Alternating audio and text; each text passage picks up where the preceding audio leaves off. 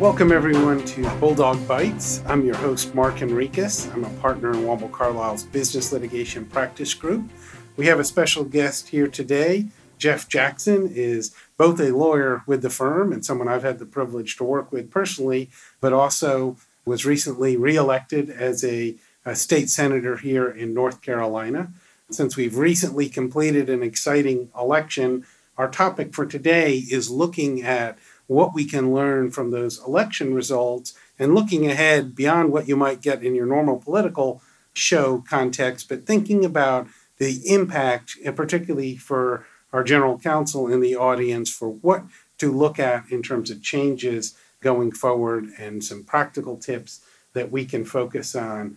But Jeff, welcome and congratulations Thank on your recent election. Thanks for having me. I really appreciate it. Been looking forward to this. All right. Let's talk politics. Yeah, let's do it. So let's start on the national stage. Obviously, we had a, an exciting election, and it looks like we now have President elect Trump getting ready to assume office. What insight do you think, or what things do you think our general counsel need to be looking at as we begin to anticipate a Trump administration? Well, there are a couple key areas where he's going to have the ability to actually try and address some of the campaign promises that he made. There are a couple of sectors in particular where, as president, he's going to have a lot of authority.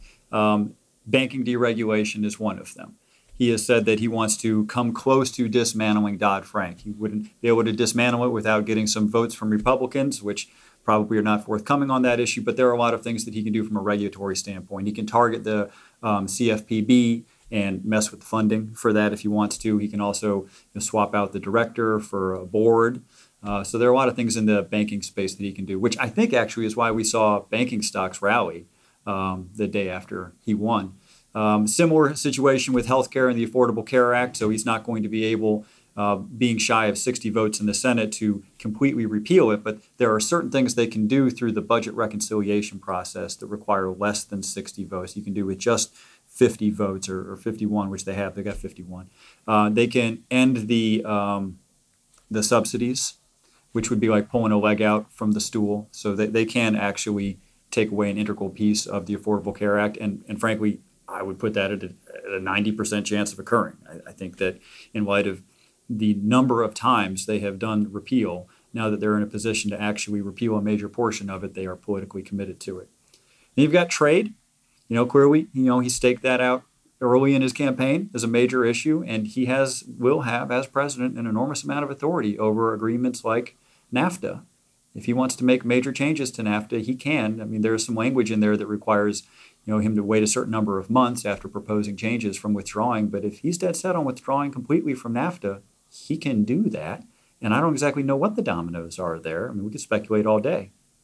Energy as well, he's promised major deregulation, and he'll have the authority to push through a lot of that deregulation if that's something he remains committed to. Canceling the Paris Climate Accord, something that he's talked about doing. The Clean Power Plan, canceling that, something he's talked about doing. So, I mean, the dominoes don't really end Right. here, Mark, on the number of things that he can do just as president and with 51 votes in the Senate. So if I'm a, if I'm a general counsel at a company that does a lot of international trade Yeah. and I see a Trump administration coming, are there things I can do to get ready for that or or things that will help my company better adjust to a world that perhaps doesn't have NAFTA or, or other agreements in place? You know, I really don't know the answer to that. I, I and I don't think Trump knows the answer to that, if I'm being completely honest with you. We never saw a detailed plan in this space. If you do a lot of exporting, you know, you're probably concerned right now if your company does a lot of exporting. I know, you know, I, I represent a part of Charlotte. Charlotte does $14 billion in exports each year. The bulk of that is going to Mexico and Canada, our NAFTA partners. So if NAFTA gets seriously amended or completely trashed, I mean, if you're in House Counsel at a major exporter, there's no way to spin that as good for you. There just isn't. So it's as much maybe preparation for that eventuality. It's not good news, but it's something you have to begin planning for from a contingency standpoint about how you're going to do that or if you're going to be able to continue doing exports in a post NAFTA era. If I were in their shoes, the only responsible course of action, I believe, would be an aggressive development of diversification of your business. Right. So it's not just exports. Try to do. Or not just to- exports to our NAFTA partners. You know, look at some free trade agreements with other countries that haven't become political targets. Do we have any insight? And I know it's early into what a Trump administration may look like in terms of what it's going to mean from the legal climate. I know there's been some general talk about, you know, less regulation, and, and you mentioned banking specifically. Do we have any sense of what may happen, for example, you know, with the consumer protection agencies and, and that angle? Any insight into what, do we know what's going to happen on those? I don't think we do. Um, I think that you know it's clear from the record he hasn't said a positive word about any of those types of agencies. So to the extent there's any changes, there will be in the direction of restricting those agencies and their scope. Um, as far as the appointments that he might be able to make, I think Chris Christie's probably a pretty good bet for Attorney General. Um, if not him, then perhaps Rudy Giuliani. So Chris Christie apparently bet on the right horse about a year ago and has revived a, a near certain uh, fatal political career and will now have a, a second chapter or a third chapter. you know, I know we're here in Charlotte, which is an area where there's a lot of fintech, the financial technology space, and I know a lot of our clients are working on that. Do we think the you mentioned Dodd Frank? Do we have anything to anticipate in terms of some of the other regulation on the financial industry? Is this going to be good news for for fintech companies in terms of freeing them up to to perhaps do stuff more efficiently than they have under the under the previous regulations? Well, again, I don't see how it would be bad news. I think Senator Rand Paul has said that they want to spend the first month just um, repealing various regulations. So if you are in a highly regulated space, as you know, we, we're as the financial sector and players in the financial sector are, I imagine you would greet that with open arms. Great. I know you serve here in the in the North Carolina Senate. Can you tell us about what changes, if any, you think may be in store for those clients that are located here do business here in the Carolinas? Well, the political landscape post election for the North Carolina General Assembly is that we have um, basically status quo in that the Republican Party maintained a supermajority that could override vetoes prior to this election, and they will maintain that supermajority today after the election. There was a few seats that were picked up and lost, but net net basically no change when it comes to representation in the General Assembly, which means the Republican Party is now re- will remain firmly in charge. Um, even really despite the election of Roy Cooper, as looks probable at this point, but not certain because there's going to be a recount. He won by about 5,000 votes. They have yet to count about 30,000 provisional ballots. Um, historically, you know, the provisional ballots are tend to disproportionately be Democratic. So it, the odds are Cooper will be our next governor. However, you know, even if he wants to issue a lot of vetoes, he's going to have a hard time getting those vetoes upheld because Republicans have a, a big enough majority to override all of his vetoes, just like they did with Governor McCrory. Just about all of his vetoes were overridden, and I frankly don't expect it would be anything different with uh, Governor Cooper. So, I mean, to the extent that we kind of had a handle on where the majority in Raleigh was driving things, I think we continue to drive in that direction. One of the big question marks is we had a couple of high profile people leave, a couple of people in leadership in the General Assembly depart, and they took with them their own agendas. So we kind of had a sense of what those guys wanted to do. And now that they're gone, they're going to be replaced by other people who kind of will get promoted into leadership. And we're going to learn, you know, what what are the pet projects for these new people who are going to be promoted into leadership. What's the timeline and process for that leadership process? I don't think uh, many of us don't know, you know, how the how those leaders get appointed and, and when can folks expect to see decisions on that? Well, I would say sometime in December, the Republicans will probably have a retreat. And at that retreat, some formal decisions will be made. I would bet most of the decisions have already effectively been made, at least as to the very top positions, like the rules chairman. Senator Apodaca resigned. That was our highest level departure. And I, I tend to think they probably already know who the next rules chairman is going to be. I don't know that.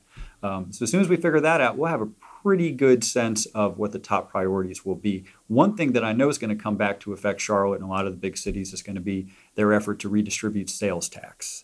And what they want to do basically is skim off the sales tax revenue for all of the urban centers and then redistribute that money to a lot of the rural counties that are having trouble attracting population and attracting business. So, you know, pros and cons to this, but if you're in an urban center, it's nothing but downside for you because your property taxes will probably go up.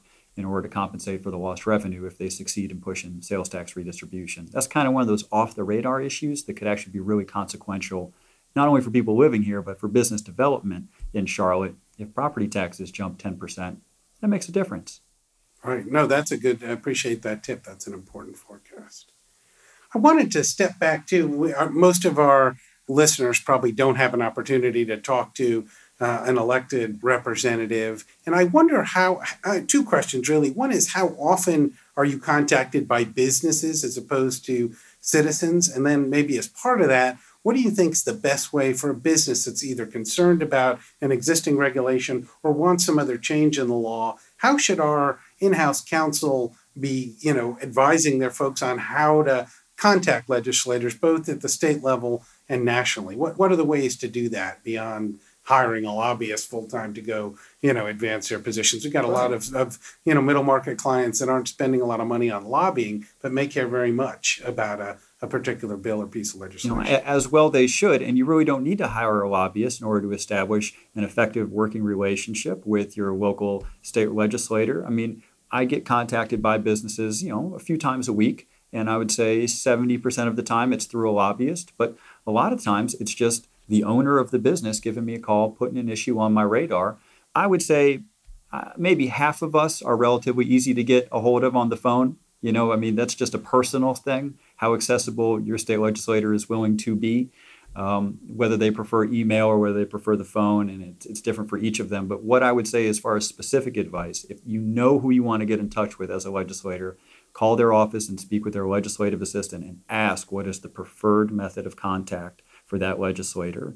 And if you really are serious about it, schedule an in person meeting mm-hmm. because there's just nothing close at, to sitting down and meeting with someone and having a real conversation.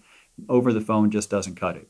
It's worth your time. If you are going to be in a certain part of our state for the foreseeable future, schedule a face to face meeting with your state rep and with your state senator, and then call them once every six months just to touch base that will pay dividends. If there's some bill tracking that impacts your industry, you will have a built in relationship with these people and they'll listen to you. They'll treat you as an expert in the field, which they should. Got you. So I hear you saying go ahead and build that relationship. And that may be more important than focusing on some specific issue, but actually let them know you're a business in their jurisdiction, in their precinct, and you know try to establish some relationship there up front. I mean, it costs you nothing except a little time right? So you make the call to the legislative assistant. You say, I'd like to set up a meeting, and they're going to be local, right? Because they represent that district.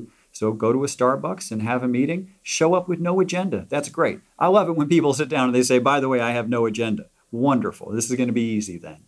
And just make it um, a pleasant familiarization. And you think not only you, but some other legislators would be willing to do that. I guess I think a lot of people assume that they're going to be too busy. They're not going to want to talk to me. I'll bet, you know, I'll get sent to a voicemail or some you know, an, or an assistant, and I'm never actually going to speak to my representative. You know, your congressman's going to be hard to get a hold of, but your state legislator is going to be much easier to get a hold of. And frankly, we passed 800 bills last year, and Congress passed about two, three and a half, maybe. So we're doing most of the legislating that's going to affect your business. So yeah, you can you can meet with us. Shouldn't be that hard. If it is hard, call me, and I'll make sure that they take you seriously and schedule a meeting. All right, great. Well, I appreciate it, Jeff. One thing we're doing as part of each of our Bulldog Bites is a quiz. I assure our listening audience that uh, Jeff has not had an opportunity to review these questions in advance. Which so makes me nervous. So the suspense is real. Um, uh, our first, and all of these relate to presidents since we've just completed a presidential election. Question number one Woodrow Wilson, the 28th U.S. president, appears on the largest denomination of paper money ever printed by the U.S. Treasury Department. How much was that note worth? Was it, and these happily, Jeff, are multiple choice Thank to God. try to give you at least some percentage chance, unless you just know offhand. I'm Shout gonna, it out if you know. Is but, it a hundred thousand? Uh, is that one of the choices? He gets a hundred thousand dollars before he hears it, ladies and gentlemen. Not only is a choice, but it is a correct choice.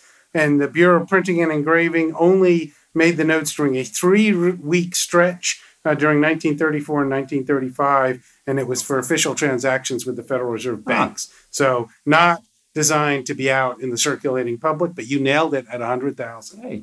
So uh, I've never seen one. Congratulations on that. No, that is uh, that's that's impressive. So, all right, he's one and zero, ladies and gentlemen. Four more to go. Okay. Franklin Delano Roosevelt was the first president to appear on television on April 30th, 1939, at the opening ceremonies of which event? Was it A, the Olympics, B, the National Baseball League, or C, the World's Fair? I'm going to go World's Fair. He goes World Fair and gets it correct. Two for two. That is correct. Franklin Delano Roosevelt there at the World's Fair in 1939. Question number three. Our presidents have had varied careers before taking the Oval Office, including acting, farming, and teaching. However, lawyer is the most common trade of our presidents. So let's see if you can match these presidents with their law school. Oh, no. Barack Obama. He was Harvard. That is correct. Gerald Ford. Didn't even know he went to law school. so And do you want to make a guess then? gonna go. Not- it's um, not that far away from Harvard. gonna go Yale. Yale is correct. Wow. Uh, he gets it. And then finally, Richard Nixon. Duke. That is uh, Yeah. that's correct. I know that's your favorite school, right? No, Carolina from Chapel. I, I'm a little surprised you're able to Chapel say the word Duke without. That's uh, how I you know. spit it out really quick. Duke. It's like how Trump says China. Yeah. Say Duke. Yeah. Yeah. Well, good job. And uh, and of course that is where Nixon went. So that's why I wanted to tee that up for you. All right, question number four. Like you, Jeff, one of our presidents graduated from the University of North Carolina before he became an attorney and won elected office. Can you name which president that was? Is this a multiple choice? It is not designed as a multiple choice, but if you need help, No, no. It's I can right. try to give you No, some- I can mess this I- I up all can- on my own. Who went to UNC? Oh. Polk. Polky nails it. Jeff, Whoa. congratulations. That's four for four. Yes, Polk, who was born near Charlotte and, of course, has the uh, historic uh, Polk birthplace. I, I don't know, I actually uh, have seen that monument, and it's, uh, for those listeners that are interested, it's right near what used to be the disputed border between North Carolina and, and South Carolina. But yes, Polk is a Carolina man. So uh, congratulations. Um, you may be our first podcast participant to get them all right if you can come up with the answer to number five. Okay. The final question. Along with the practice of law and military service, many of our presidents were accomplished sportsmen, including Abraham Lincoln. Which of the following halls of fame recognizes the great emancipator for his athletic achievements? Was it A, the American Bowling Hall of Fame, B, the International Swimming Hall of Fame, or C, the National Wrestling Hall of Fame? Well, I think Lincoln was probably not our most athletic president. So nothing against bowling, but I'm going bowling. goes bowling, and I'm afraid No! that Is is, it swimming? wrong. No, No, not swimming wrestling? either. It is wrestling. In fact, it's believed Lincoln was only defeated once after 300 matches of wrestling. So Abraham amazing. Lincoln, log splitter, truth teller, and apparently wrestler. Well, I learned wrestling something. Hall of Fame. That's So- amazing. So that is one of uh, one of the interesting things from our lawyer uh, lawyer presidents, Abraham Lincoln, wrestler. We had those So- long arms. Yeah, yeah, pretty amazing. Um, so, on that note, uh, we will wrap it up. I do encourage our listeners to listen for some of our upcoming podcasts. We're going to be looking at cybersecurity, managing legal spend, uh, and dealing with issues surrounding uh, automated transportation. Uh, so, other interesting topics out there. Um, if you'd like to talk further with Jeff, he can be reached here at, at Womble Carlyle, and you can contact or email him through our website here. Uh, also, if listeners have suggestions for fu- future editions of Bulldog Bites, please feel free to contact me. We'd love to hear suggestions for future shows. Jeff, thank you very much It was my pleasure. Today. I really enjoyed it. Yeah, I've enjoyed it as well. That's all here from Bulldog Bites. Have a great day.